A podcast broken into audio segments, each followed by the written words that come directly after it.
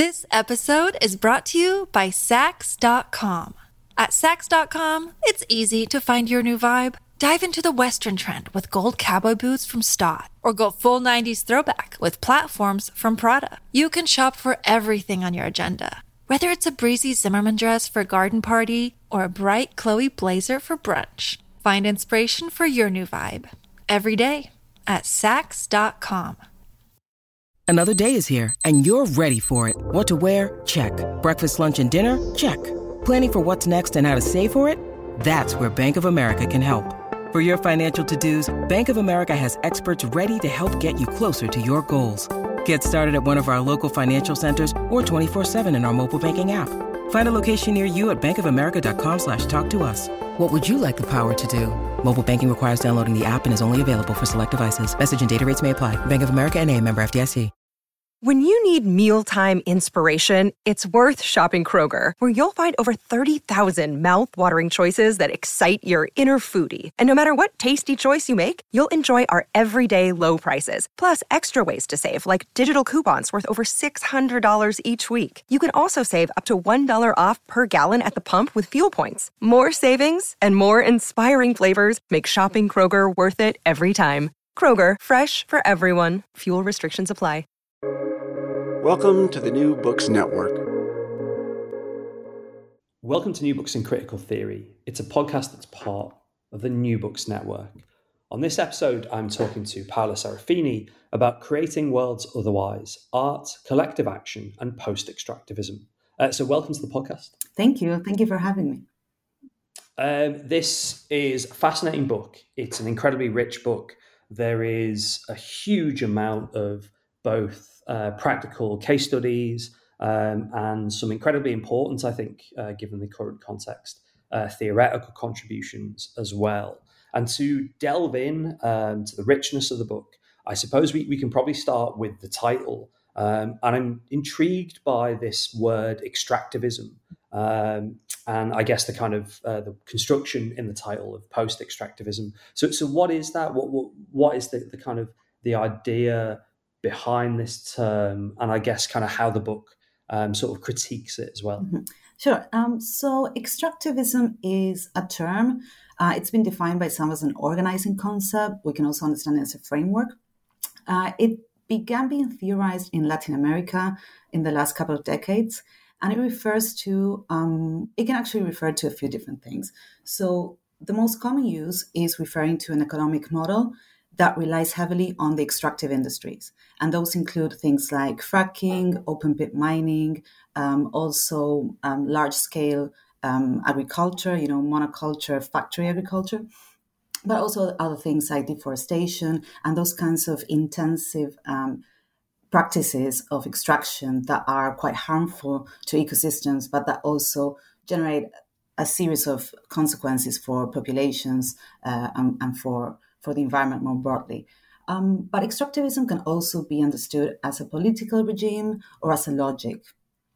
And the reason I I decided to use this framework to talk about social environmental conflicts in Latin America is that it is a situated framework. So it situates these kinds of conflicts and the paradigm of development in a context that emerged in colonialism. So extractivism nowadays it is characterized by things like fracking and open pit mining, but it actually goes back to the colonization of the continent and this idea of Latin America as a region that provides nature to the colonial powers. And we can see that that relationship is still in place today. So that's why I thought it was the appropriate framework rather than talking about um, capitalism or neoliberalism or accumulation by dispossession. Extractivism is a framework that emerges in Latin America and that explains the current dynamic uh, through its history as well. But extra- yeah. Yes. Oops, sorry. Hmm. Go ahead. No, I was going to say, you know, you, would mentioned the Latin American context actually, and, and Argentina really um, kind of it, it, it's really clear why why it's important as a as a really crucial site for the book. Mm-hmm. Um, yeah, and I think Latin America um, is a crucial place to look at today, um, precisely because we are in the midst of hopefully a transition, um, a sociological transition, an energy transition, but how we conduct that transition is crucial. And when we hear about green energy and renewables, um, there is often a side of it that is hidden, and that is the side of extraction. Um, so, for instance, in the case of lithium, and I don't get to discuss this uh, much in the book, but um, lithium is, um, you know, 80% of the reserves of lithium are right now uh, in between Argentina, Bolivia, and Chile. And the way that lithium is extracted to make batteries for electric cars and other kinds of gadgets, um, that is really, really polluting and um, devastating to local communities. And that is not spoken about. So I think we don't just need to talk about climate change um, and ecological breakdown, but also about extraction as something that needs to change. So, if we move towards a green economy, but we perpetuate the same dynamics of exploitation and, and ecological devastation in the global south, then we're not really moving towards a good place. So, that's why I think Latin America is, really important to look at right now.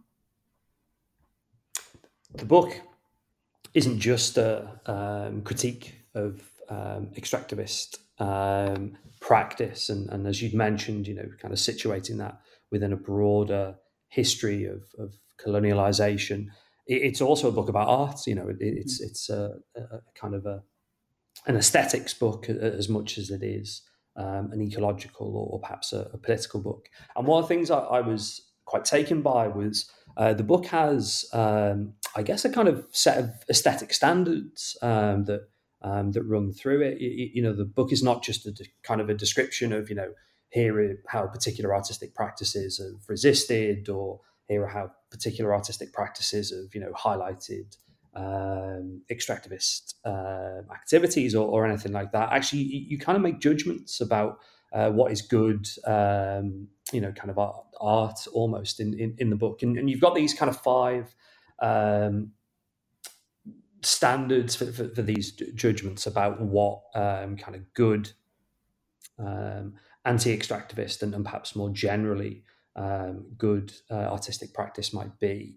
Um, they come up kind of throughout the book, and, and we'll re- return to them re- repeatedly. I think when we think about the examples, but I wonder if you could kind of like give a brief sketch of denunciation, documentation, democratization, um, and deconstruction. Um, and I've missed one. Uh, design. and design as well. Yes, thank yeah. you. Um, so yeah, could, could you introduce them for me?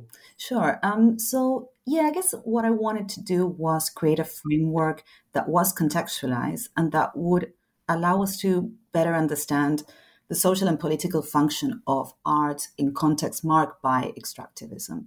Um, so rather than setting a standard, I guess I was looking at the different practices and trying to identify what kind of functions they activated. And some practices would focus more towards one function, such as denouncing a particular practice. Another would incorporate, others would incorporate um, a few different uh, functions in the work. So denunciation refers, that they're quite self um, explanatory, but, but denunciation refers precisely to denouncing the effects of extractivism. And this is particularly important in, in the context of Argentina and other Latin American countries, because there is a complete negation um, of what is happening in the media. So a lot of things don't get reported on.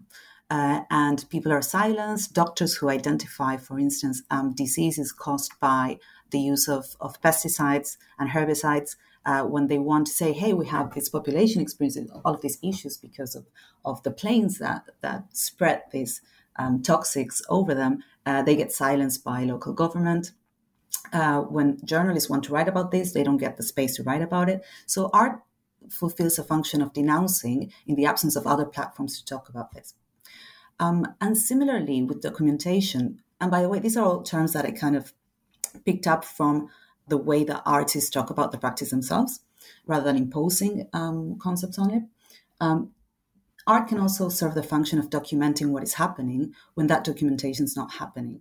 Uh, and I think uh, a key example of this is a photography of Pablo Piovano, who is a photojournalist. And he started recording the effects of these, um, what they call agrotoxicos or agrotoxics. And this included malformations and, and really horrible diseases. And uh, he actually got recognized abroad before his work was exhibited in, in, Buenos Aires. He couldn't publish it as photojournalism, so he had to send it abroad and be part of. Um, he participated in some contests and awards, once he gained recognition, he was exhibited as an artist in Argentina. Uh, but then his work was used as evidence for um, a case that was presented to, uh, if I remember correctly, the Inter American Court of Human Rights.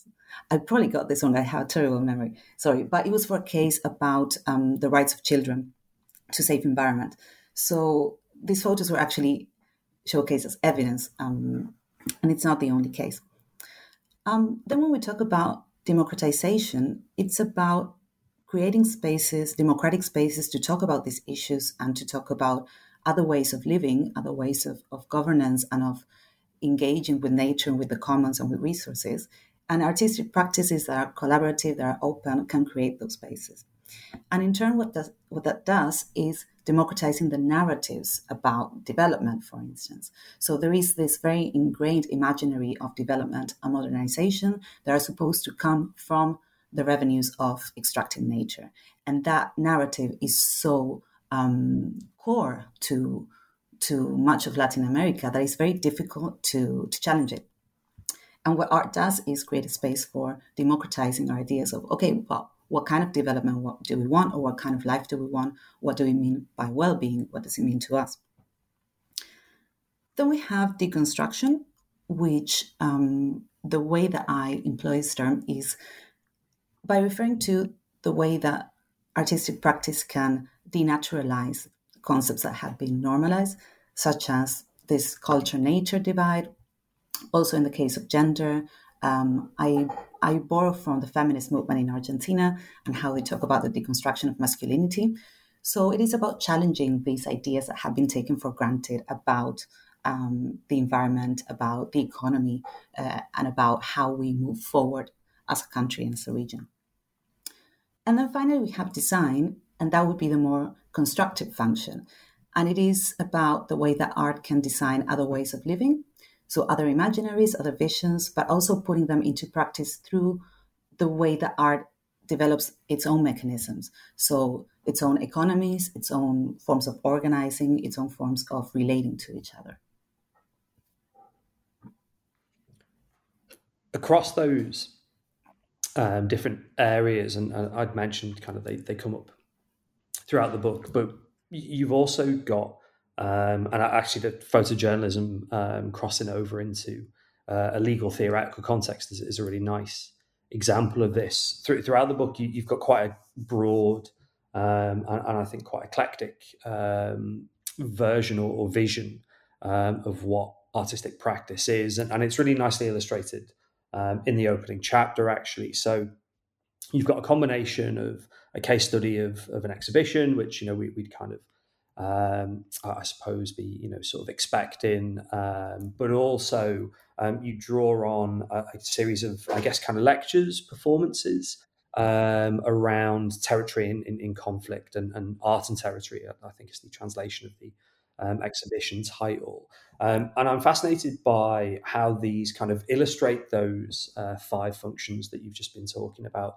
but also, I, I, I guess, the way that you've got quite a broad version of what art is and, and can be uh, throughout the book. Mm-hmm. Thanks. Yeah. Um, so yeah, in chapter one, um, I talk about work that um, develops around the idea of territory. Um, territory is a really important framing concept in Argentina. Um, and the two examples you mentioned, um, the first is territories in conflict, and the other, yeah, as you said, was territorios en conflicto uh, sorry, um, Arte en Territorio. Arte en Territorio. Uh, there's actually another series that's called Arte y Territorio, so it sometimes gets a bit confusing that um, the word territory has such prominence. But anyway, the, um, the cycle um, Territorios en Conflicto um, is a cycle of six performance lectures, and this was a bit of an experimental cycle where um, the two curators wanted to give place to uh, visual artists and researchers and activists, so people who don't necessarily have a background in the performing arts or in theater, to occupy the space of the National Theater and to talk about these different territorial conflicts that occur in different parts of the country. So we have um, we had sessions about um, again the use of agrotoxics. Then we had one about the demise of the rails uh, and another one, for instance, about language, uh, indigenous language as a territory uh, in conflict and, and in danger of, of disappearing. So it was interesting to bring all of these different conflicts to Buenos Aires, to the capital, because precisely one of the problems is that the capital seems to be isolated from what's happening in the rest of the country.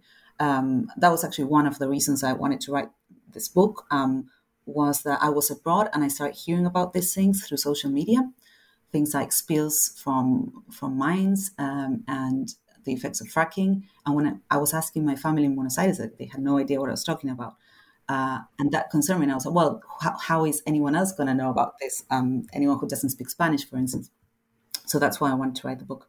Um, but yeah, so, so that was quite an experimental um, cycle. It didn't get the recognition that the artist and curators were hoping for. And the suspicion there was that it was because of the political content. Um, but it was an act of denunciation um, it was a, bringing that to a national theater was in itself a political act. And the example of the exhibition that you mentioned, um, Arte en Territorio, is a very different kind of work.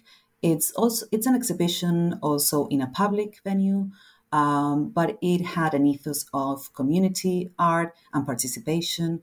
And what the curators wanted to showcase was art that emerged from different communities um, different territories, and that allowed different experiences of art practice and different ways of taking over, taking back that territory. So we had, for instance, um, a collective that was working with marginalized uh, children and young adults, um, teaching them photography and allowing them to share their experiences of, of the city through their photos.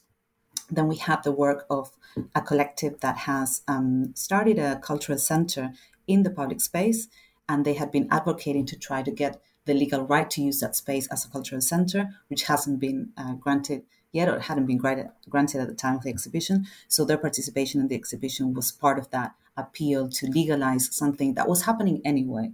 Um, and that, that has to do also with the design function, right? It's um, we are we are appealing to the rights, we are appealing to um, the rights we have as citizens in the system, but we are also looking for other avenues to do things. We are designing our own, own worlds um, despite the rights that the system affords us. Um, which is an interesting thing, and which I also develop um, in other chapters in connection to the issue of rights and how we use how different groups have used um, the rights of nature or or the rights to territory to try to change the situation, but how also there is this realization that the framework of rights is not enough, um, that it is a tool, but that actually we are thinking beyond that. We are thinking about complete system transformation.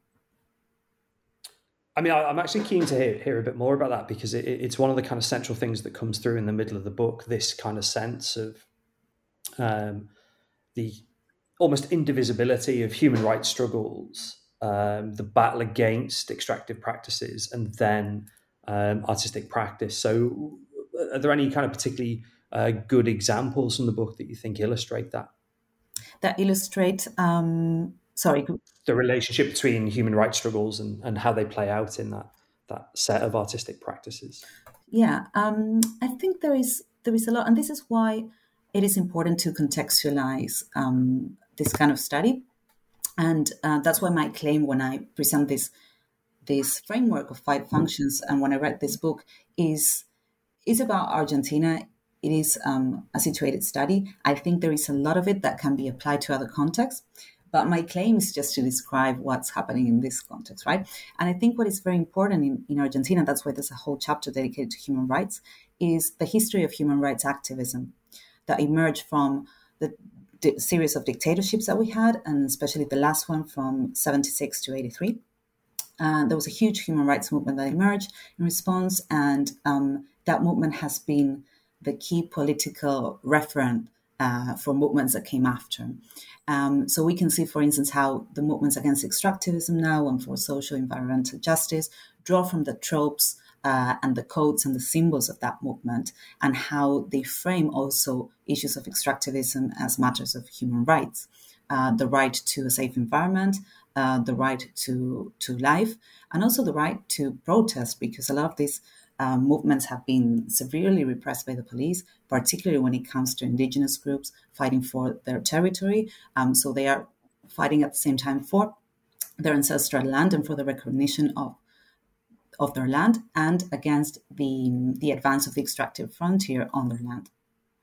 Um, and what's interesting is that in the case of, of indigenous groups um, involved in such struggles, um, they don't really recognize the, the framework of, of the law and of private property of the law. Um, they, they have a vision that is uh, completely different to that. They see themselves as this particular case of the Mapuche um, nation. They see themselves as belonging to the land, but still they have to resort to those rights in order to to protect themselves in the now, right? Um, so we see how there is a different cosmovision, a different world, but at the same time a kind of negotiation with with the frameworks of the colonial state um, of Argentina that needs to happen in order to protect rights. And it's the same with the rights of nature. Um, you know, uh, countries like Ecuador have had the, the rights of nature in their constitution for over a decade now. Um, it is a bit problematic that that hasn't really um, been sustained as much as it should, and that there are other things, um, other aspects of the law and the way we govern the commons that contradict that. Uh, but at the same time, we try to um, to fight for those laws in order to advance certain changes in the now, while we also look for more profound ontological changes. This episode is brought to you by Saks.com. At Saks.com, it's easy to find your new vibe. Dive into the Western trend with gold cowboy boots from Staud, or go full 90s throwback with platforms from Prada. You can shop for everything on your agenda, whether it's a breezy Zimmermann dress for a garden party or a bright Chloe blazer for brunch. Find inspiration for your new vibe every day at Saks.com. Hey, it's Ryan Reynolds, and I'm here with Keith, co star of my upcoming film, If, only in theaters, May 17th. Do you want to tell people the big news? All right, I'll do it. Sign up now and you'll get unlimited for $15 a month in six months of Paramount Plus Essential Plan on us. Mintmobile.com slash switch. Upfront payment of $45 equivalent to $15 per month. Unlimited over 40 gigabytes per month. Face lower speeds. Videos at 480p. Active Mint customers by 531.24 get six months of Paramount Plus Essential Plan. Auto renews after six months. Offer ends May 31st, 2024. Separate Paramount Plus registration required. Terms and conditions apply if rated PG. It, it's quite useful you mentioned the uh, national comparisons because um, it, it, it's a really important element of, of the book's discussion of uh, feminism and, and, I guess kind of specifically ecofeminism because uh, you try and draw in um, examples from beyond Argentina and you know Ecuador and, and, and Bolivia that you um, sort of re- referred to already. And I know you, you've just kind of stressed and you've been sort of at pains to stress the importance um, of the Argentinian context and contextualizing um, many of, of, the examples in the specific history and dynamics of, of the Argentinian state. But I'm also quite keen uh, that, that, we sort of foreground the way that the book does go beyond that. So, um, could you say, or, or, could you kind of lay out um, the book's engagement with ecofeminism, and I guess how that's useful for doing uh, cross national comparisons? Great, yeah, great question. Um, I I frame the second chapter around ecofeminism because um, it is a growing um, movement and field.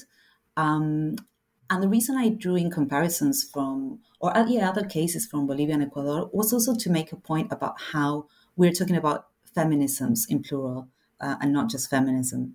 Um, because if you ask many people, for instance, in the UK about feminism in Latin America, they might point to the recent wave, um, the Ni Una Menos, the, the abortion rights wave, um, which is a kind of more mainstream uh, feminism, um, which has definitely had a huge impact and has transformed society and has had international repercussions as well. But it is important to also look at the plurality of feminisms uh, that we have and how, even though there is a common thread in Latin America, there are very different experiences. So, for instance, um, in, in Bolivia, we see a lot of community feminisms um, or community anti patriarchal movements uh, that perhaps use that word other than instead of identifying as feminists, um, and that have um, a deep engagement with coloniality as well. So they talk about the patriarchy and coloniality in the same way. And the, ex- the example that I share is of Mujeres Creando, um, which is a collective that has done a lot of radical stuff. Um, and they talk about also um, LGBT issues and coloniality and patriarchy at the same time, and the extraction of resources. So the way that they weave in all of these issues is different um, than the way we see it in Argentina. Um, so that's why I thought it was worth um, mentioning it. Even though there are a lot of exchanges between the countries, um, more and more we, we see lately. But I thought it was interesting to, to mention it. And the way we see it in, in artwork as well, um, in within Argentina, there is a lot of variety uh, of expressions. Um, we see work that, like the work of Pao Lunch, who is an artist from Patagonia, from Neuquén, she engages with the petrol industry, but also with the toxic masculinity of the petrol industry, um, and relates that to to the violence on the territory. Um, and then we see um, other artists who are doing mural art, uh, and they talk about uh, the defense of territory and the defense of body and the defense of water. Uh, and they create visual narratives that in these things together. Um, but perhaps from a different standpoint. Lunch refers more to biopolitics, uh, whereas um, other artists might take a different standpoint. So I wanted to show a bit of that plurality and also talk about um, the issues and controversies within the mainstream feminist movement, which nowadays has become more intersectional and more engaged with indigenous issues and Afro issues um, and territorial issues. But at the beginning, perhaps there was a bit of, of a struggle. And actually, nowadays, there's still some struggles with um, naming the National Gathering of Women, of women which used to be called um, Encuentro Nacional de Mujeres. And there's been a movement to change it um, to a national gathering of um, sorry, plurinational gathering to recognize the different nations in what nowadays is the Argentine territory, but also of lesbians, trans, non-binary, uh, intersex, and there's been a struggle there. It appeared like that had gone forward, and in the end, it hasn't. So, so there's still a lot of work to do. The second half of the book, or maybe the sort of uh, later parts of the book, um, engage with with two topics that um, I, I, think have, have, become really sort of uh, central to many um, discussions um, in, in the kind of um, urban context and, and also in uh, a lot of now, I guess, kind of mainstream um, art theory. One is to do with questions of kind of gentrification and the role of, of art in, in, the urban context. And the other is uh, the kind of uh, material conditions um, that artists work uh, work under. And we'll, we'll deal with, I, I, think, those two in turn. On gentrification, which, you know, maybe a, a quite uh, sort of familiar concept uh, now, you, you introduce something um, in terms of, of, a kind of new concept to get to grips with this, which is uh, cultural extractivism. And I, I, was kind of fascinated by that, partially because I think it adds um, a, a new um, kind of useful theoretical tool um, to, to, how we think about and understand gentrification and resistance, but also it directly relates things like gentrification to the broader um, anti-extractivist and, and, kind of ecological context. So, so how does cultural extractivism kind of work, and, and how you know should we sort of understand it in that sort of um, urban setting? Thanks. I think that was a good, a really good introduction to it. So, thank you. Um, yeah, it, it, all emerged from from another concept, which is um, urban extractivism, and we, which is a concept developed by academics and activists um, in Argentina. They published a book a few years ago, and what it tries to do is to connect the dynamics of oppression, dispossession, and extraction in the city to those happening in rural areas, so that we don't consider um, those dynamics as separate, but actually as interrelated. And an example they use is, for instance, the commodification of housing is related also to the commodification of, of crops and the waves of migration of people who are displaced from rural areas because of the advance of these these new forms of, of um, farming then affect the conditions um, in the city.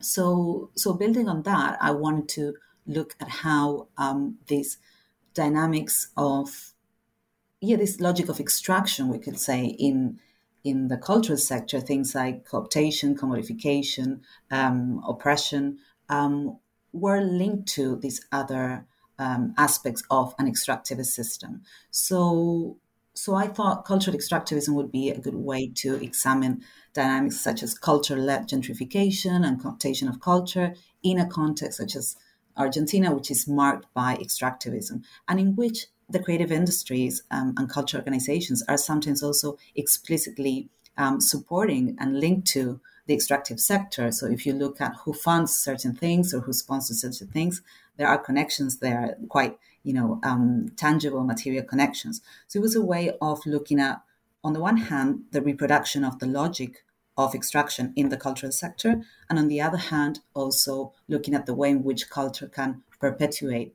um, the supremacy, we can say, of, of an extractivist model. I mean, the, the other thing that's important, I think, both within uh, cultural extractivism and, and, then kind of more generally, is how artists will work. You, you know, how um, artists are given, you know, kind of status within these uh, movements and, and, moments. And actually, it's quite useful that you've alluded to the almost, you know, ambivalent um, actions of some cultural organizations, which can be heavily implicated uh, actually in, in things like gentrification. Um, but I'm, I'm interested to know what the implications of your analysis are for what it's like to be a working artist. You, you know, what the sort of um, purpose and function of, of an artist is more generally. And I guess how artists can be kind of properly supported um, to do this kind of work. Mm-hmm. Wow, big, really big question. um, yeah, to, towards the end of the book, I talk uh, a bit more. The, the, issue of artists as workers comes up at different points. Um, I talk, for instance, about the idea of autogestión, which I guess could be translated as um, self managed art or self organized artistic practice. And it would be a kind of practice that is not, that stays away from the commercial um, creative industries and the commercial art practice, but also stays at least partially independent um, from state funded um, practice. Um, it is, in many cases, uh, a position and a way of working that emerges out of need, but then it can also be a chosen political um, position to take. Um, a lot of artists don't feel comfortable receiving money from the state because they don't want to um, support in any way the line of government, and also they don't want to commercialize their practice. So they choose this position of, of autogestión. But then again, what comes with that, as we know, is a lot of precarity. Um, so what do you do when you're an artist, or, or, especially when you're an organizer who wants to organize work involving other uh, artists and cultural workers, but you want to, on the one hand, uh, pursue a political, a particular political position, and on the other hand, um, respect their rights as workers and be mindful of their needs and be careful and create uh, a culture of care um, that's a very difficult position to be in. It's difficult to be, I mean, it's a position that artists find themselves in all over the world, obviously. Um, but I wanted to interrogate a bit that. Um, and I talked about the example of CRIA, which is um, a collective of publishers and artists um, and curators. And they organize these amazing um, interdisciplinary, multidisciplinary events. One, uh, they also did during the pandemic, they turned into a virtual event, which was quite innovative and they they invite people who are at the front lines of extractivism to share their knowledge, uh, to share their practice, and they they manage to to get funds for those events. Um, and at the same time, they are very critical of the creative industries um, as as a kind of way of, of understanding and promoting artistic practice. So it is about negotiating the needs in the now, but also continuing to imagine another way of of living and of making art. And that's why when I briefly mentioned things like um, visions of a universal basic income um, as a solution. Um, but this, these are debates are ongoing um, in different places. So it was my way of kind of contributing to that.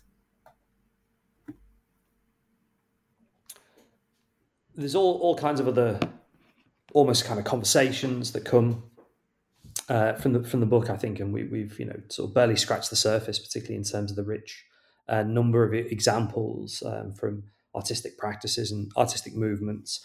And I'm sort of wary of, of um, ignoring your comments about the importance of both the Argentinian and, and the Latin American context. Um, sometimes in these conversations, there can be an element of, you know, well, that's kind of a fascinating bit of area studies, but you know, how is it relevant to struggles in Britain or struggles in the United States, struggles in Western Europe? Um, but the book actually does have lots of lessons um, for, for, more global uh, struggles, both in terms of um, how we might judge artistic practice, but also in terms of connecting um, to struggles for climate uh, justice and, and, and, social justice. And I wonder if, um, as maybe a concluding question, you'd mind kind of teasing out some of the, I suppose, lessons that come from the book, um, and particularly the book's kind of broader theoretical framework. Mm-hmm. Yeah, I think one of the first lessons I would highlight is that art has a potential not just to represent problems or to talk about the climate change or to engage people with the issue or to solicit responses and reflections, but art also has a potential to to create other ways of doing, to put in, into practice other economies, other socialities. Um, and that's why I was looking into art that emerges from or at the side of um, movements, social movements. And that's why the book also has collective action on the title. So I'm looking at specific kinds of practices. Um, but then I think it's very important to to consider, as you said, what we can learn from from social movements and artistic practice in other contexts. Something that frustrated me a lot for a long time was the narratives about the environment that emerged from mainstream environmental movements in the UK um, about the future and you know the ecological crisis being something that's about to happen uh, and it's about safeguarding the future of our children and it is about biodiversity and it is about um, global warming. And obviously it is about all of those things but also extractivism is uh, the kind of hidden side of that. Um, as I said before, even even the plans for for transition, the mainstream kind of green capitalism plans for a socio ecological transition rely on continuing to exploit um, Africa and Latin America. Um, so it is really important that those voices are heard, um, that we understand the social justice dimension also of an ecological transition, an, an energy transition. Um, so I, that's why I think that understanding um, what it is like to be in a place marked by extractivism, understanding um, the fallacies um, of development um, and of you know development aid and of all of the problems with international trade and the dependency that a lot of countries are locked into uh, is really crucial to actually advocate for a more just and um, ecologically stable future. Um, so yeah, that, that's I guess the main message that I wanted to send.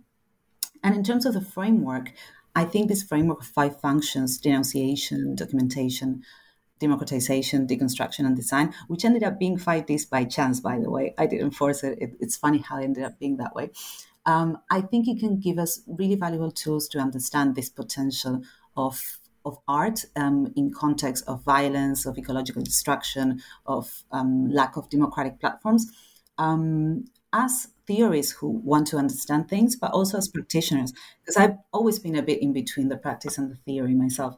And I think it's useful to think about practice in that way as well, to understand the potential um, of work, of our work. And, and these ideas can be applied to other contexts, just taking into consideration what works differently there, what are the barriers there, what are the challenges because the functions emerge in response to the particular challenges of the context. And that's why I say that the framework is contextualized. That doesn't mean that it doesn't apply to other contexts. It just means that we need to consider whether the barriers are the same, whether they're slightly different, whether there are other functions that are also there. And I think the framework is very much complementary to other work we have on the, the social and political role of art. Um, before my, my first book was about was a bit more general in terms of what art can do as activism. Um, and I think those things still apply, but they're more general and universal. And this is a way of complementing those ideas that, you know, the acquired knowledge that we have of art as a communicator, art as something that evokes affect and emotion, um, yeah, that still stands, but also we can apply this more specific uh, ideas to, to the context we find ourselves in right now. I think quite early on in the book, um, you say something like uh, the book is, is a product of, um, I think it's over over 12 years of, of sort of research um, and, and, theorizing. And, and actually, as you just mentioned, you know, being somewhat in between the worlds of activism, art practice, and, and, and academia. And, and in that context, I, you know, it, it seems almost kind of a, a bit flippant to say, so what are you working on next then? Um, but there isn't an element, I think, and, and actually, you know, some of the uh, possible lessons from the book you, you've just outlined that there's a research agenda that could flow, you know, from this book, and I, I could see actually how it might give rise to many more books. Or are you kind of moving to, you know, new research agendas and, and thinking about um, kind of new and, and different things, having, I guess, set out this more sort of programmatic um, set of ideas with, with creating worlds otherwise? Um, there are a few different things I would like to do. Um, before, I was leaning more towards the studying up dimension, so more the, the cultural extractivism route and examining in more detail the webs of power um, in the cultural sector in Argentina, um, and then also doing a more transnational thing of, of extractivism and culture, which I think might still happen. I just need to kind of find time to write up that because I have quite a bit of research on that. Um, but then I'm also very interested in working more practically with the issue of socio-ecological transitions and the role of art in socio-ecological transitions. So um, I'm hoping to, I'm starting to work on that, but you know how it is funding dependent, time dependent. Um, I will be working on that in, in the following years.